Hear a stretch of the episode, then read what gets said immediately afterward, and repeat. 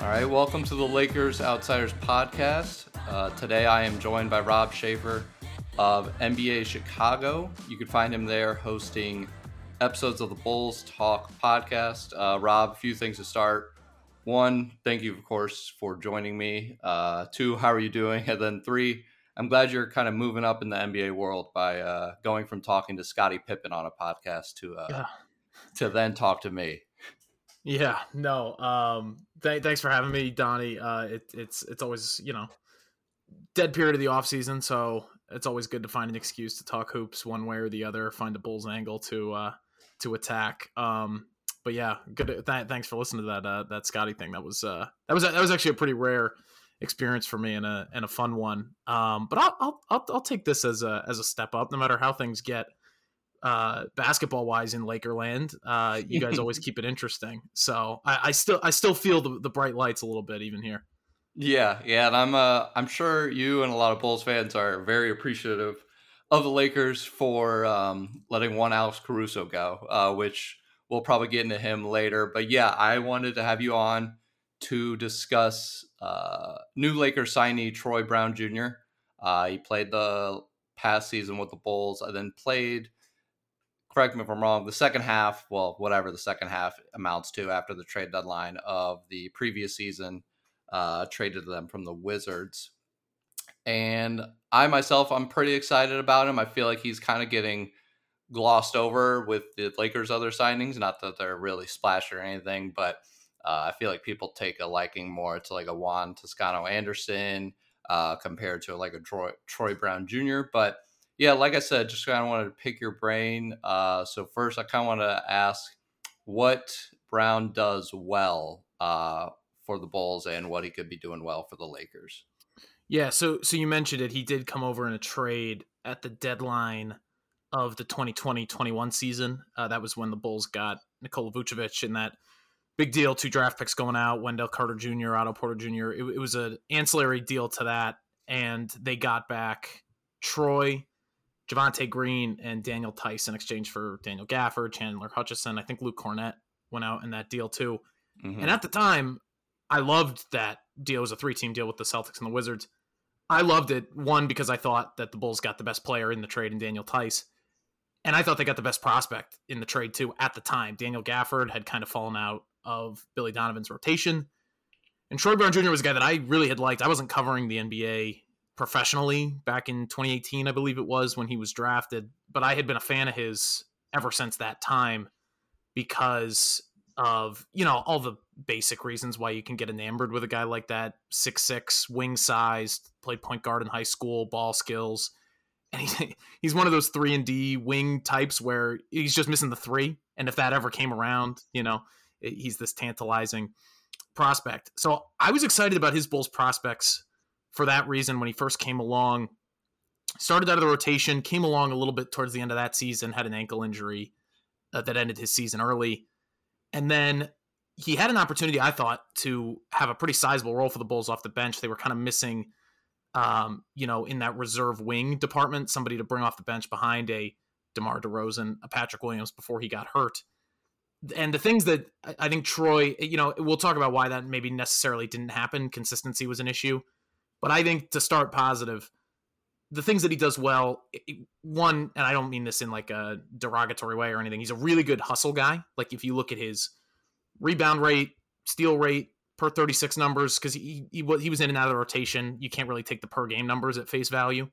Um, he's really active. Uh, defensively, I think can kind of, you know, it's hard to say that he's a great individual defender or on-ball defender, but he will have moments of production in terms of steals, not necessarily blocks, uh, but his activity is really good on that end, really good on the glass. Um, and he just kind of kind of has a knack for having his nose around plays. Um, so his best moments for the Bulls were probably when he was impacting games in that way.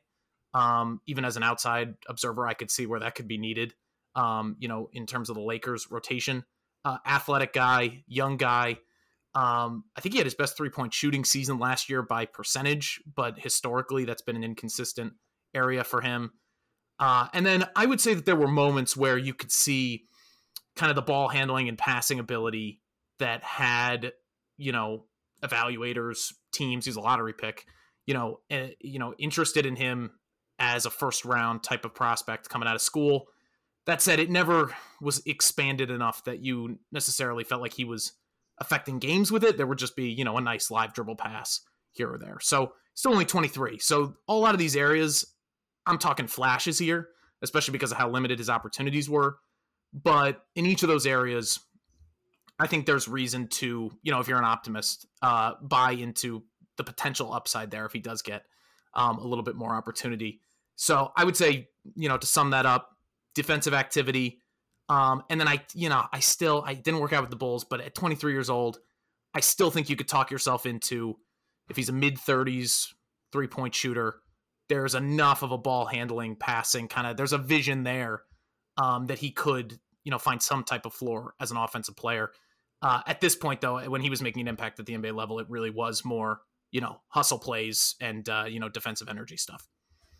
Yeah. I, um, I kind of use this one website called b-ball index, uh, run great by site. my, yeah, great site run by my pal, uh, on Twitter, Cranges, Cranges McBasketball. Uh, but yeah, I kind of use that site to kind of, uh, fill up some holes in terms of, you know, not being able to watch like film on all of Troy Brown from, uh, Chicago last year. And yeah, that was kind of what I saw in terms of kind of defensive activity, not necessarily on ball defense per se, yeah. but kind of off ball, uh, poking the ball out, getting the ball going on transition, stuff like that. And uh, from the clips I saw, uh, it kind of seemed like he was able to do that. And yeah, like you said, take that playmaking ability and kind of, you know, transition it, transition it to the transition uh, exactly. and um, be able to fill the break with DeMar and LaVine and uh, I O, guys like that. Um, but yeah, I... Dude kind of noticed, like, you know, he only had sixteen minutes per game last season, um, played six, six games for the team. Uh, in terms of what he brings to the Lakers, uh, you said pointed out the three point percentage. Yeah, he's kind of been around thirty percent like his entire career. But yeah, last season shot thirty-five percent. Uh, I don't know if you know much about the Lakers shooting woes last season, but I think that would like possibly he'd probably be like slotted third best on oh, the boy. team last season. Uh, oh, I think boy. that's. I think that might be double uh, what Anthony Davis's three-point percentage was last season. Um, but neither here nor there. Uh, you point out his age. Like, that's kind of just, like, been what the Lakers have done across the board in terms of signing. Uh, brought in Damian Jones. Um, like I said, Juan Toscano Anderson. Um, Lonnie Walker. So they've really gone to kind of transitioning to a, a a strong transition from the previous season of guys like Carmelo and Dwight Howard mm-hmm. and DeAndre Jordan. So I'm welcoming that for sure. But yeah, I do kind of like, I was kind of looking at him, I'm like, okay, why is he like only playing sixteen minutes per game for the Bulls? And then kind of dive into it. It seems like that, even that was kind of inflated with the fact that um, Bulls, like a lot of teams, kind of went through a huge COVID patch yes, uh, during the season and uh, a lot of injuries. Caruso was out for a bit. Um, let me see who else was out for a bit. Lonzo, um, who else? Uh, Lonzo, Lonzo missed a chunk of time. Patrick Williams Patrick basically Williams. missed the entire season, and there was a positional overlap there. I, you're right. The, the lion's share of his opportunity did come at times where they were either COVID plagued or uh, you know a little bit injury plagued, and that that the the latter came into effect a little bit down the stretch of the season. He just, you know, I don't. I, for some reason, he just never quite broke into Billy Donovan's first circle of trust. Uh, Billy has always skewed, you know, he plays a lot of smaller lineups. He really loves, like, they, even the Bulls coming into this season have a really deep guard room, at least on paper. So you just saw them playing a, a little bit smaller and running with guys like, you know, I O, Kobe. They played Caruso up a few positional slots, playing the four mm-hmm. a lot of times, especially in their uh, preferred closing lineup when they were fully healthy. Uh, and it just never, it, whether it was the shooting consistency, he was just never a, a reliable enough of a spot up threat playing off of some of the more ball dominant guys. Um, or defensively, you know, there's that, there's some playmaking, defensive playmaking stuff in there, but in terms of being, you know, a guy who can be a stopper on ball or be consistent enough to, you know, really break into rotation, it just never quite happens. Uh, there were too many games. I, I think this is something you could say about him, just watching him over the course of a, a full season. Even when he was out there, there were games where he could kind of fade in and out of the background of games. Yeah, that's fair. Um, so for whatever reason, it didn't quite work out there, but I, I do think the Lakers an interesting opportunity only because his just energy, the athleticism and the need there. Um, you know, I could see it maybe being a little bit more of a snug fit role wise. Uh, he will just, again, it's, it all comes back to the jump shooting for me with him. I remember when he came over from Washington, digging into numbers a little bit and seeing he he shot some insane mid to high forties percentage on corner threes with the Wizards one season and thinking there was something there. Again, just never quite panned out.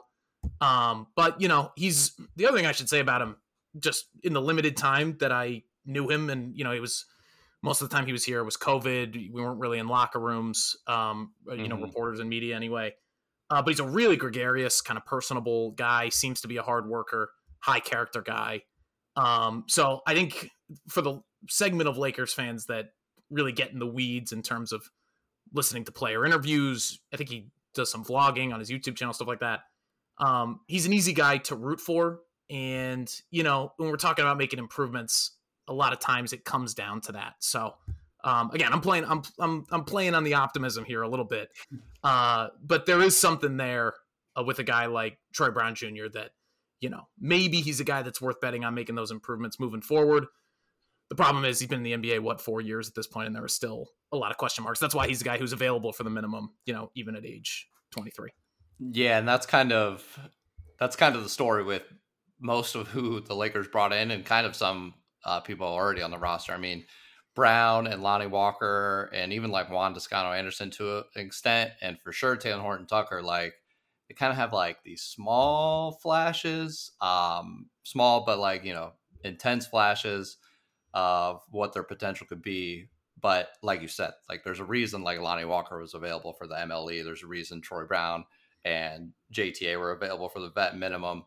Like they, they have their, um, they have their negatives. Um, I'll let you probably like talk about those negatives a little bit more, uh, in this part.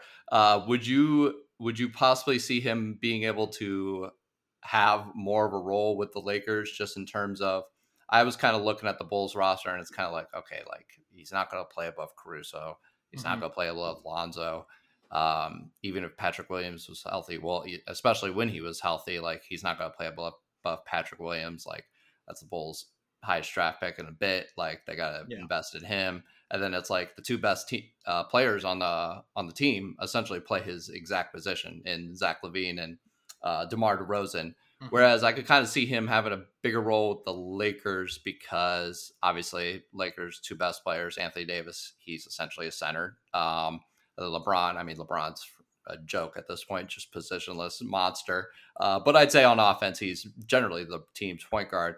Um, do you kind of see him kind of having a bigger role Uh, in terms of that? And do you think he could, you know, make an impact on that role? You know, it kind of gets dicey when a young player who doesn't really play too much is, you know, thrust in that kind of situation, especially yeah. in L A.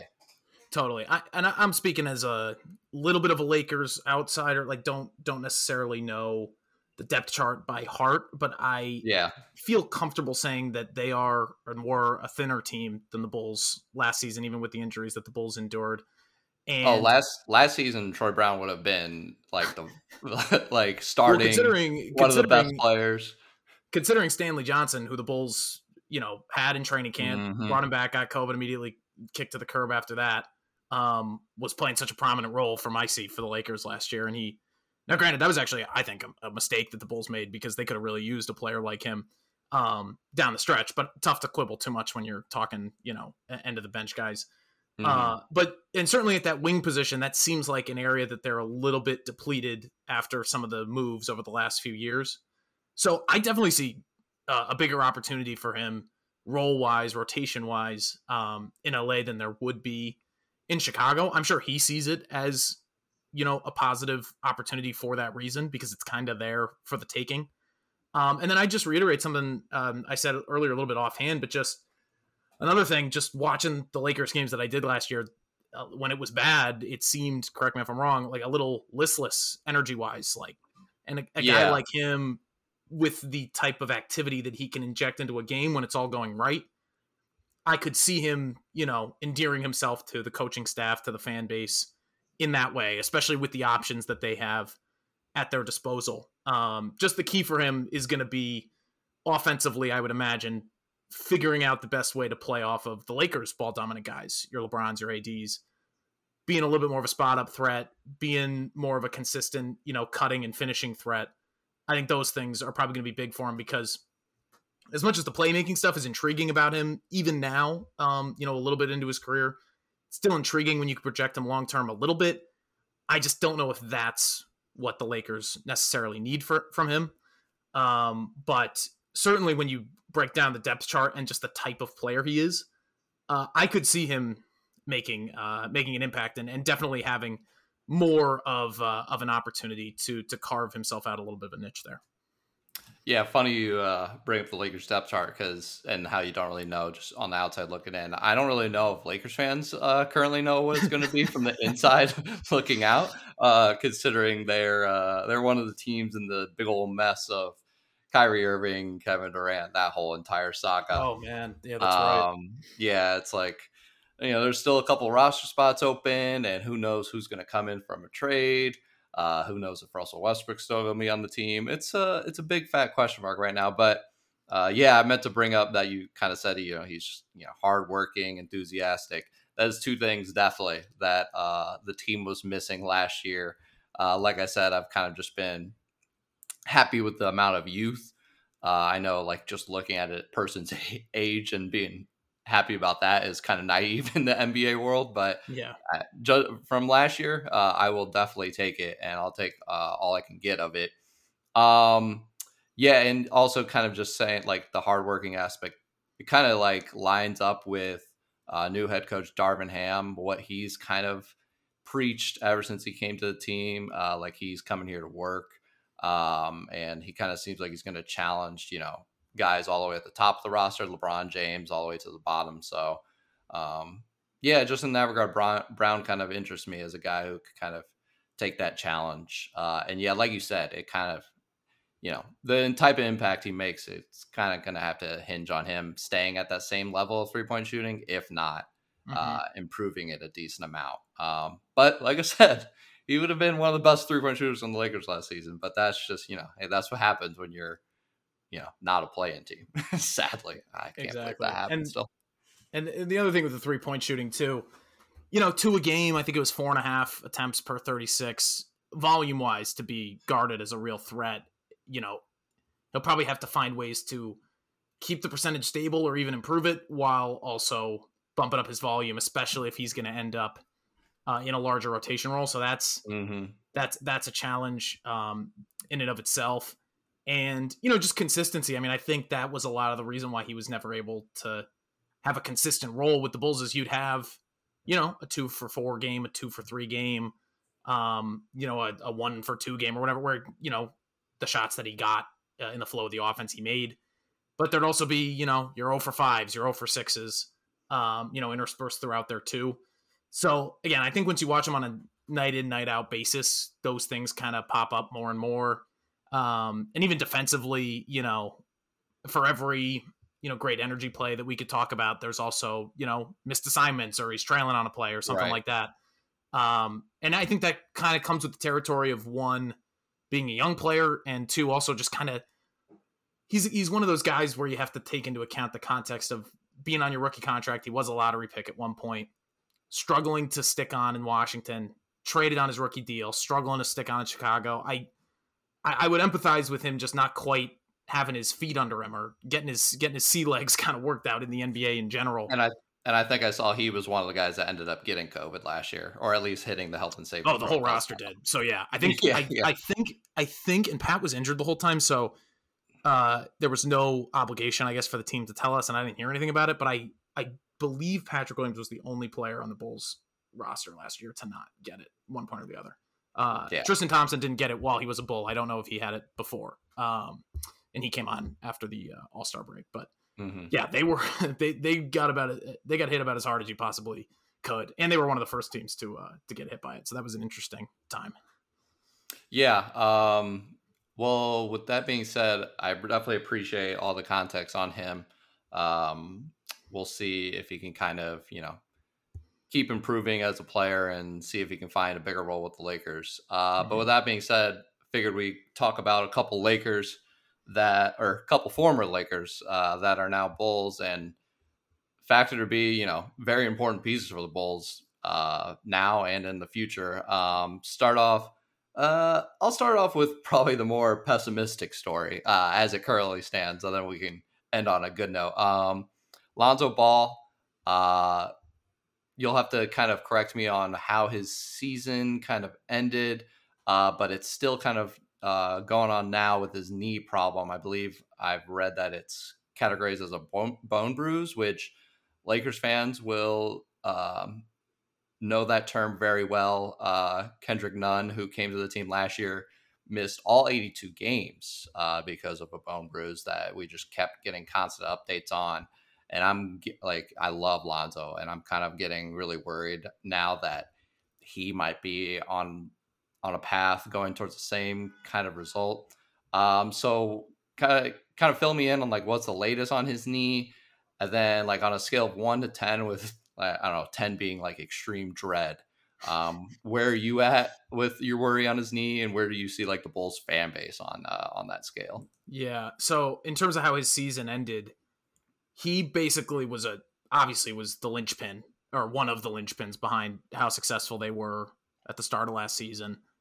Either on Christmas or the day after Christmas, it was sometime in the last week of December, uh, got hit with COVID as you know as it ran through the team. Came back for the first part of January, and then I believe January fourteenth or fifteenth was the last game he played of the season, uh, or it ended up being the last game he played of the season. Uh, you know, was out for a stretch of time with, I can't remember if it was knee soreness, knee discomfort. It was some nebulous knee uh, injury, and I believe it was in that left knee, which is the same one he had the M C L injury right in earlier in his career. Um, he ended up, or meniscus. Uh, I don't want I don't want to get that wrong, but it's it, I I'm actually thinking it's meniscus now that I'm uh, talking it out. But yeah, you're right. It is the it is the same knee. Like either I, way, I always get those two things uh, screwed up. um, so he, you know, was out for a time. They announced he was going to need surgery, but there was a bone bone bruise, as you mentioned, in the knee also that was kind of, they had to prehab before the operation, basically. They ended up having the surgery two weeks or so after. Um, you know, he had the, you know, he was initially sidelined, supposed to be a six to eight week recovery timeline. Initially, he ends up missing the rest of the season. By all accounts, it was the bone bruise during the season that was affecting his uh, quote unquote ramp up. Um, as he was trying to get back, uh, you know, I've like we've seen Lonzo since then, like he he's walking and everything like that. But it was just when he would ramp up to full speed, sprinting, cutting, lateral movement, he just couldn't quite do it without pain or discomfort. Wasn't able to get back for the season. Off season starts. Um, you know, there hasn't been word about anything related to another operation, but the last update we got was from Uh, Arturs Karnisovs at, at Summer League. He talked on, I believe it was the N B A T V broadcast, and basically said what has been pretty obvious uh, as this thing has played out, which is that Lonzo is quote unquote progressing. You know, he's, he's getting better, but not at the speed that the Bulls want. And I think that, you know, obviously was pretty apparent by the fact that he didn't return in the six to eight week timeline that they originally said, and entering the offseason was not fully healthy. Um, and, you know, the last we knew, he still isn't, and still was having trouble in terms of ramping up um, to full speed action. Uh, so what's unclear now is if, if that bone bruise is still bothering him. I kind of assume that it is, and that's the thing that's continuing to get in the way. Um, and as again, as you guys know, you mentioned it with Kendrick Nunn. I, I believe I was looking into this that Lonzo actually had he had an ankle sprain or something in his, his second year with the Lakers, that ended up elongating, you know, due to a bone bruise in his ankle. So he's obviously mm-hmm. had this issue before in his career. Uh, I'm going to have a hard time getting up to like the eight to ten range concern wise until camp opens, preseason starts, and he's still not out there. Mm-hmm. Uh, but I'd put it at a six, yeah. seven, uh, for it to be so shrouded in mystery, even at this point. Um, and then you combine that with how important he is to what the Bulls do really on both ends of the floor. Um, he's not a guy that this team that the, the Bulls can take a step forward this year without him, and mm-hmm. not just without him, but without him at a hundred percent. So the fact that that's still by all accounts, he's not there yet, makes me pretty pessimistic that he's going to be by the start of camp, preseason, the season. You know, holding out hope, there's no point in speculating without, you know, any concrete information until we're able to get it. Uh, but I'd put myself just above average on the concern scale and ready to tip it into a red alert, you know, once uh, once camp and preseason start to get underway, if he if he's still struggling with it. Um, but yeah, people ask me all the time, like, what's the latest on him? It's, the latest is, it doesn't seem like it's going that well.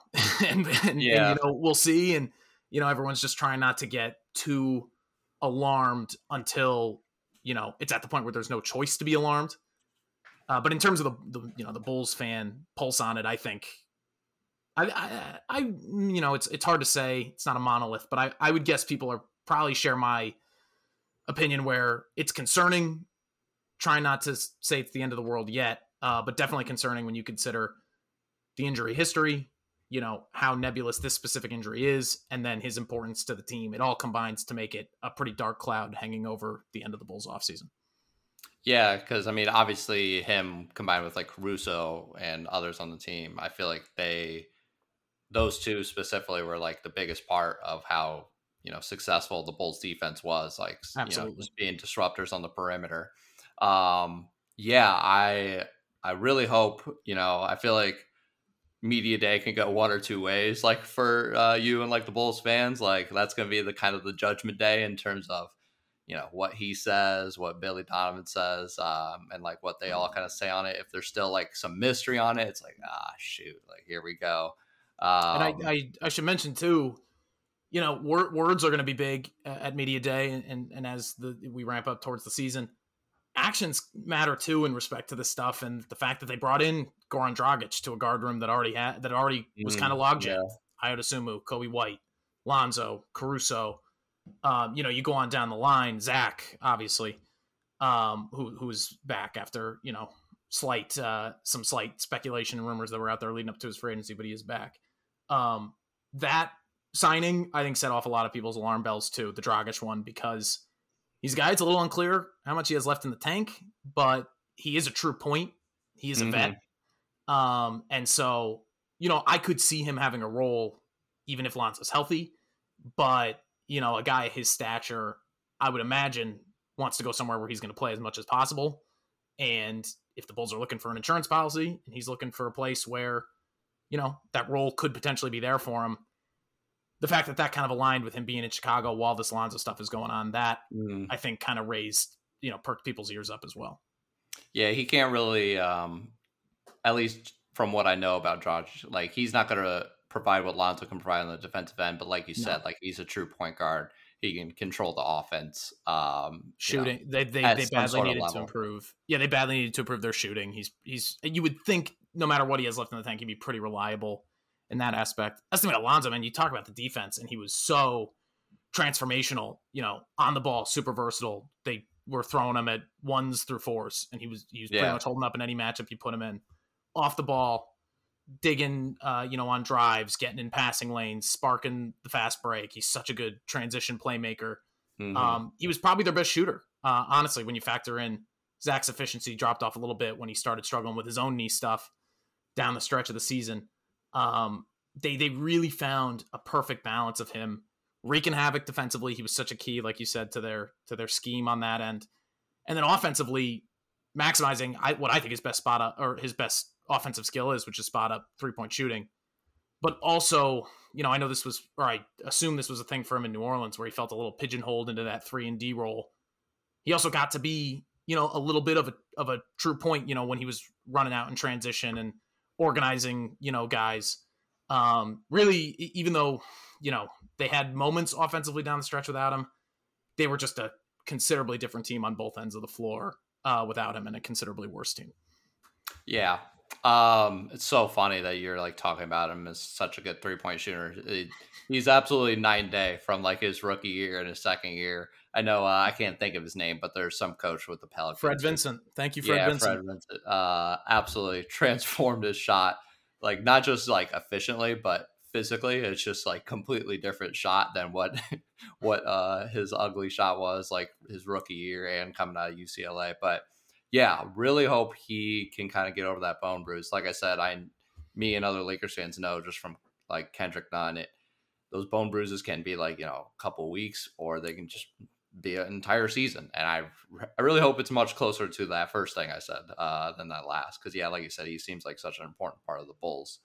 Um, transitioning to another important part of the Bulls, uh, Alex Caruso, very sore subject for me and for all Lakers fans. Uh, I I like to call him uh, a lot of Bulls. So obviously I'm from Chicago. I know a lot of Bulls fans. Uh, in twenty twenty and twenty twenty-one, I always call him like one of the some hyperbole on this, but I always uh, not really. I call him one of the best role players of all time, just in terms of everything he does well is like everything you want out of a role player. Mm-hmm. Um, did Bulls fans kind of know what they're getting with him when he signed there, uh, or was there some shock just in terms of once he started playing so well? Like I have some, fr- like I said, friends that are Bulls fans, and mostly it was them making fun of me that the Lakers cheaped out on him and not really like, you know, like acknowledging like, oh, we got ourselves like a winner here. Uh, and then like a couple weeks in the season, they're like, okay, yeah, he's uh he's pretty good. Yeah. I, if I remember correctly, there might have been a small segment of people who saw that he got the basically the full M L E, and it was four for thirty-seven or thirty-eight, you know, averaging about nine million a year. And it was another guard. There might've been a small segment of people that, you know, maybe hadn't seen him play or might've thought it was a slight overpay. Uh, but I think there was, there was always the, uh, like he's on Bleacher Report far too much, which he was. And that kind yeah. of, you know, L A reputation where, you know, if you play for the Lakers, like who knows, Troy Brown Junior could be all over Bleacher Report for some reason next season. Exactly. I think guys, you know, perception wise, even if it's not real, get, get knocked for that sometimes. But I think the majority of people were instantly enamored with it because one, you know, if you look at the, you know, advanced numbers on it, he's one of, if not the best point of attack defender in the league. Mm-hmm. He's so good at navigating screens. I mean, that was instantly so apparent. Um, you know, when, once he started playing for the Bulls. And what was so impressive about the offseason that the Bulls, you know, conducted when they got him and Lonzo and DeMar, they, the front office, uh, when I say they, I mean the front office, identified really a bunch of key areas that the team had struggled in twenty twenty, twenty-one when they traded for Vucevic but still missed the play-in, and attacked them pretty directly. And one of them was point of attack defense. Uh, they play a pretty conventional pick and roll coverage. It's that kind of drop zone, whatever you want to call it. Uh, but for, you know, in terms of their guards, Zach LaVine, Kobe White, um, you know, I'm trying to think of other guys that were in there. Tomas Satoransky, uh, Garrett Temple was really the one player on that twenty twenty-one team that was really, really good at getting over screens and kind of bothering ball handlers in pick and roll coverage. They just didn't have the guys to play the type of scheme that best suits Vucevic as the, as the center. Caruso and Ball, like instantly you have like two of the best, I don't know, five guys at doing that yeah. in the league. Caruso especially. So I think with the knowledge that was out there, at least on Twitter, because generally I think on Twitter you're dealing with uh you know a section of the fan base who are, you know, a little bit more uh, in the weeds, you know, educated on, you know, different metrics and stuff like that. Um so it was pretty apparent that he was going to help them defensively immediately, you know, if it was only for that reason. Um and then the season started. And, you know, he was a part of this. Patrick Williams was hurt, but he ended up being a part of the Bulls' preferred closing lineup with Lonzo, Zach, DeMar, him basically functioning as the power forward. Um, and Nikola Vucevic, like Lonzo, proved really, really versatile uh, in terms of defending on the ball. Obviously, complete menace off of it. So smart, so cagey, mm-hmm. so physical. And yeah, I, honestly, he's another guy, and I think Lonzo is like this too, but a little bit in a different way. Size-wise, like you really take for granted how imposing he is for a guard when you're watching him on the screen, seeing him in person and on, and on a nightly basis. Uh, it was a little different. So he was, especially when they were fully healthy, because he wasn't burdened offensively at all. He was really just empowered to be what he's best at, which is just an absolute, you know, havoc wreaker defensively. Another guy who, you know, when the Bulls were at their best, they were forcing a ton of turnovers. Uh, he sparked them a lot in that way. Uh, obviously, I think Lakers fans would know this. He's not necessarily the best shot creator in a half-court setting, but when he's running the floor, um, he's a pretty good passer, pretty good decision-maker. Uh, quote, here's another one of those cliches, quote-unquote, sneaky, athletic. He's got those, you know, those dunks in his resume. Mm-hmm. Um, so I think, you know, Bulls fans especially love that. Uh, but, yeah, he's just like that, you know, more cliches, but like blue-collar, lunch pail, you know, taking charges, getting on the floor. Uh, he's that type of player, and he instantly endeared himself to, you know, you go to you go to any Bulls game, you'll see people with, you know, putting their babies in headbands, you know, with the little right, yeah. jerseys and stuff. Like he, he's that type of player. Um, another, like, yeah, I'm sure, really good. I'm dude. sure he, I'm sure he brought to Chicago, but he loves the he loves the headband celebration yeah. uh, with his hands. He loves doing that. What they started to do early in the season, because they were such a devastating fast break team, especially like you got yeah. Lonzo and Caruso forcing turnovers, and then you got Zach LaVine running the wing, just like dunking everything. It, it was really, it was really incredible to watch. And like and they, had, they had the goggles celebration that they would do, where they would put the little yeah. cups over their eyes. Yeah. Um, so that was, I mean, again, he was, you know, just a tremendously fun player. Um, you know, I think he got a little. You know, he had his own share of injuries issues. The, the Grayson Allen thing obviously was not his fault, but was a pretty traumatizing thing for the team. Um, that put him out for a lot of the second half of the season. He came back early from that injury, got a little banged up again. I think if I could count them all off the top of my head, I'm not sure I'm going to be able to. At various points last season, he had a hamstring injury, a foot injury, back spasms. He obviously had the broken wrist, which it was on his shooting hand, so it affected, you know, pretty much everything he was doing offensively. So that was tough. Uh, concussion ended his playoffs early. So uh, what's interesting, he's he's talked. We had him on our podcast a few weeks ago, um, and he talked a little bit about, you know, wanting to work this offseason to strengthen his lower body and kind of mitigate some of those soft tissue injuries, because he's a guy who played twenty-eight minutes a game last year. I think that was by far. What's the most he played for the Lakers? Like twenty-one, twenty-two, something like that. Yeah, I was going to say something like that. Like I think I think the uh, twenty twenty, twenty-one season, he probably played around like twenty-five, and that was the most he had played. Yeah, so his and I think a big question with the signing was, is he going to be as productive playing twenty-eight to thirty-two minutes a game and maybe closing games as he was as this kind of, you know, utility guy, gadget guy for the Lakers?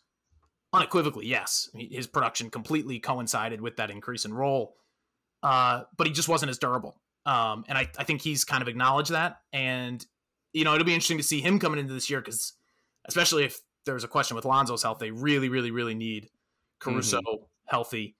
Um, I anticipate in kind of a super sixth man role where he's playing starter minutes, but he starts coming off the bench, because just that energy that he injects into a game um, when he comes in is, is really rare. Um, and just the I Q. I mean, it's so hard not to run down the cliche gambit with him, but when you watch I mean, that's- it close... Like that's kind of that's kind of what goes into like me saying he's like one of the best role players of all time, because like what I want for my role players is extreme hard work, uh, and then just make the right play at all times. Like it's hard to ask that, but like make the right play at like ninety-five percent of the time, and he does it like one hundred percent. He generally does, and and he's like, and the media seats uh, at the Bulls Arena I think are some of the best in the league. They're right on the court, and especially when the Bulls are defending at our end.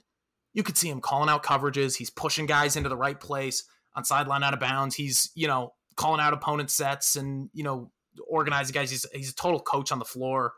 Even when he was hurt, he was a dude who was like vocal in huddles. Um, obviously for a Bulls team, I mean, they really flamed out in the playoffs early. Obviously got a terrible matchup in the Bucks.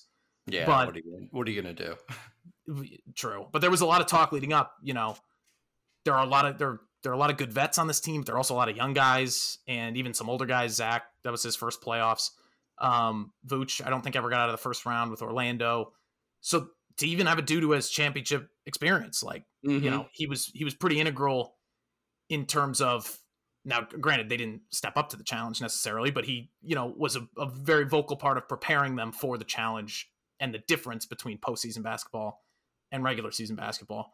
Um, so I'll stop rambling on Caruso, because I imagine most Lakers fans would have turned the podcast off at this point. It would make me sick uh, if I was a Lakers fan, especially because, you know, you mentioned Lonzo. I mean, that one probably doesn't hurt as much because you got Anthony Davis back and you got a championship right, exactly. out of it. Uh, losing Caruso for nothing. And in fact, if you think of him as tangential to the Westbrook move, I mean, that's just, it, it's just brutal. And I know so brutal.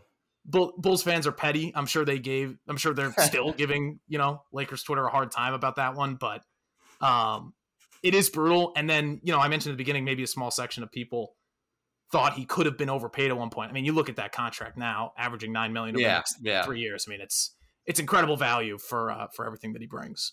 Yeah, I was uh, going into that offseason, uh, last offseason. Obviously, I think, um, not think, I do know like the Lakers could have gave him any deal that they wanted to give him. Uh, yeah. Like they could have gone over the cap for him. And me, like I was kind of telling people, like I would do like twelve million a year. Like I think that's what I would do. Going over that's going to be a little too much. Like I don't know, like Caruso being paid fifteen million a year is kind of crazy.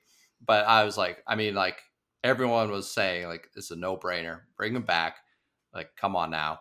And then yeah, just seeing reports after him on uh, uh, J J Redick's podcast, talking to, like J J trying to pull out of him what the Lakers were offering, and uh, he was saying, you know, like oh, I would have taken less to go to the Lakers. I was agreeing to take less, and it's just like just. Oh, stabbing in the heart, basically. Um, but, you know, like I said, I, me personally, I'm from Chicago. Uh, I, you know, if he was going to go to anywhere, it was honestly kind of weird that he ended up going to the Bulls. I mean, not weird in terms of, you know, they definitely could have used a player like him, but just seeing the alert come on my phone that Caruso signed a, signed a deal with the Bulls, I was like, okay, here we go. My phone's about to blow up with a bunch of texts from every person I know. But yeah, it, me personally, if he went to, if he's going to go anywhere, I'm kind of glad he went to the Bulls. Um, so yeah, just to wrap up, uh, I kind of was listening to Bulls Talk the other day. Uh, I'm not sure when it was. It was one of your most recent kind of pods other than the Scottie Pippen one. Uh, but kind of wanted to get like uh, what you think the Bulls are going to, you know, your expectations for the Bulls this season. Do you think they're kind of going to stay around where they were last season in terms of um, just, you know, where they finished in the seeding? Uh, do you think they might have some improvements? I know they got, um, like you said, Dragic, and then they've got uh, another former Laker, uh, albeit short-lived, uh, Andre yeah. Drummond to kind of help with the kind of big man defensive issues that they kind of had last season. So what are your kind of, uh, what's your outlook on what their season might be this year? Obviously, a lot of it depends on Lonzo's health. Um, right. Because with him healthy, I could see them, you know, vying for a top four seed. I, I wouldn't call them a favorite to do that, but in terms of a, a regular season team, um, you know, they were at the top of the conference up to halfway through last season, uh, playing the way that they were uh, with the personnel that they had. So the, the problem is in our Lonzo section, we talked about, I'm pretty pessimistic that that is actually going to play out. Mm-hmm. So with that in mind, you know, they were the sixth seed last year, forty-six wins. I kind of expect something similar uh, this year. I, I understood, you know, I understand the, the approach from the front office. They wanted to prioritize continuity. They don't want to just flip over the roster every year, hope for better health. You would think with Lonzo playing less than half the season, Caruso playing half the season, uh, you would think there's no way they couldn't have better health this year. But again, there's so many question marks with Lonzo that, you know, you have to kind of hold out before assuming that. Um, but yeah, I, I'm I'm kind of assuming a similar kind of finish from them. I just think I think Philly had a sneaky, pretty great offseason on the margins. Yeah. Boston obviously had a couple of high-profile pickups. Uh, Gallinari, I actually, you know, I get it. It would have been an imperfect fit with the Bulls, but he they were kind of the second-place finisher for him to Boston. Um, so they make that add. They add Brogdon. Milwaukee, uh, you know, for all we know, they could have been in the finals and could have beaten Golden State if Middleton uh, is healthy last year. So I see them as pretty firmly ahead. Yeah. Uh, Miami didn't get any worse. Um, and they not only were they, you know, the one seed in the East last year, obviously they particularly own the Bulls, uh, or at least mm. did last year. Um, you know, there were plenty of stats floating around about how much the Bulls struggled with kind of the top tier competition in the East as the season wore along. So I just, I just can't reasonably say that they, even in a regular season setting, are going to jump any of those four teams. Uh, and then, you know, you've got Toronto, who again, I don't think got any worse. They got a lot of young guys that are going to develop. Uh, so I see Bulls kind of in that five to six range.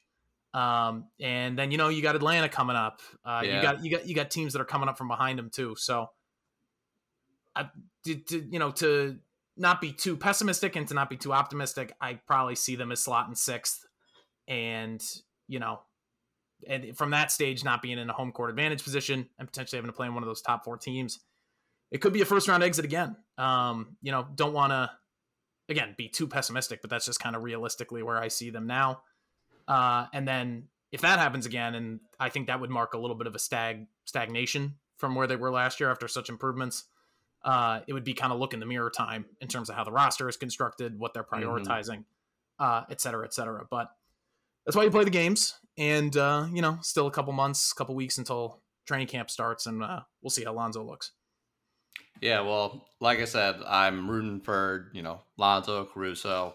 Um, I do generally like the Bulls. Uh, they, you know, they're in the Eastern Conference, so they don't really have much of a, a rivalry or any sort of thing like that uh, with the Lakers, unless uh, you want to get really deep into the uh, daytime talk show part of it in terms of uh, Michael Jordan and LeBron. But I don't really, yeah. I, I don't really partake in that sort of nonsense. But other than that, I, you know, it's hard, it's hard for me to not like the Bulls, especially with, you know, the guys that they got on the team. Well, I'll, t- I'll tell you what, the two games they played against the Lakers last year, I was at the one at home. I was not on the, at the one on the West Coast. Those were two of the, you know, Bulls' more exciting wins of the first half of last season. Mm-hmm. I, that was kind of before we knew how much of a dumpster fire the Lakers truly were. I think Anthony Davis was still healthy at that point. There, um, there was still there was still a sliver of hope for sure at that point. Yeah. So, uh, so whenever those teams play, you know, especially now that the Bulls are kind of back to a level of respectability, uh, it seems like it's always, you know, a pretty entertaining contest, and, uh, you know, good for us media types that uh, there's all these enduring storylines with Lonzo, Caruso. I, mm. I had completely forgotten, too, that Drummond was a former Laker. Uh, I don't think too many Laker fans are probably as envious of that pickup as the as the Caruso one. But, um, yeah, it'll certainly be a fun season. I, I always look forward to when those two teams play. Yeah, uh, I've gone to the Lakers Bulls game, like in Chicago, I think three years, maybe four years in a row. Um, we'll definitely be doing it again. But yeah, it's it always kind of feels, I, I go to like, you know, maybe one other Bulls game like in the season. It always kind of feels like there's a little bit more energy in the air uh, when the Lakers come to town, but which I can assume for every every city, because those uh, I'll just say those fair weather Lakers fans can pop up in uh, in any city. It's kind of surprising when you start looking around and start seeing a bunch of yellow uh, amidst the red. Um, but yeah, I'll go to wrap up there. Um, thanks to everyone listening, uh, to the Lakers Outsiders podcast. Um, if you want to check out Rob's work, he, uh, hosts the Bulls Talk podcast, uh, on, um, the N B C, N B C Chicago network. Um, Rob, is there anywhere else, uh, that we can find your work? Yeah, just, yeah, like you said, N B C sports chicago dot com. Uh, my Twitter is at Rob underscore Schaef, S C H A E F. Uh, yeah, Bulls Talk podcast feed. Uh, it's myself, uh, Casey Johnson, most weeks, uh, who's been around, mm-hmm. obviously, the Bulls beat forever. Yeah, uh, we have a good time over there. So, uh, yeah, if uh, any Lakers fans out there are interested in, you know, or any Laker fan masochists are interested in keeping up with uh, Caruso and Ball and all their old friends, uh, you can check me out there. Yeah, absolutely. I'll be listening for sure. Um, but yeah, super appreciate you coming. Uh, super appreciate everyone listening. Uh, we'll see you guys next time on the next podcast. Uh, but again, thank you, Rob. And yeah, we'll talk to you guys next time.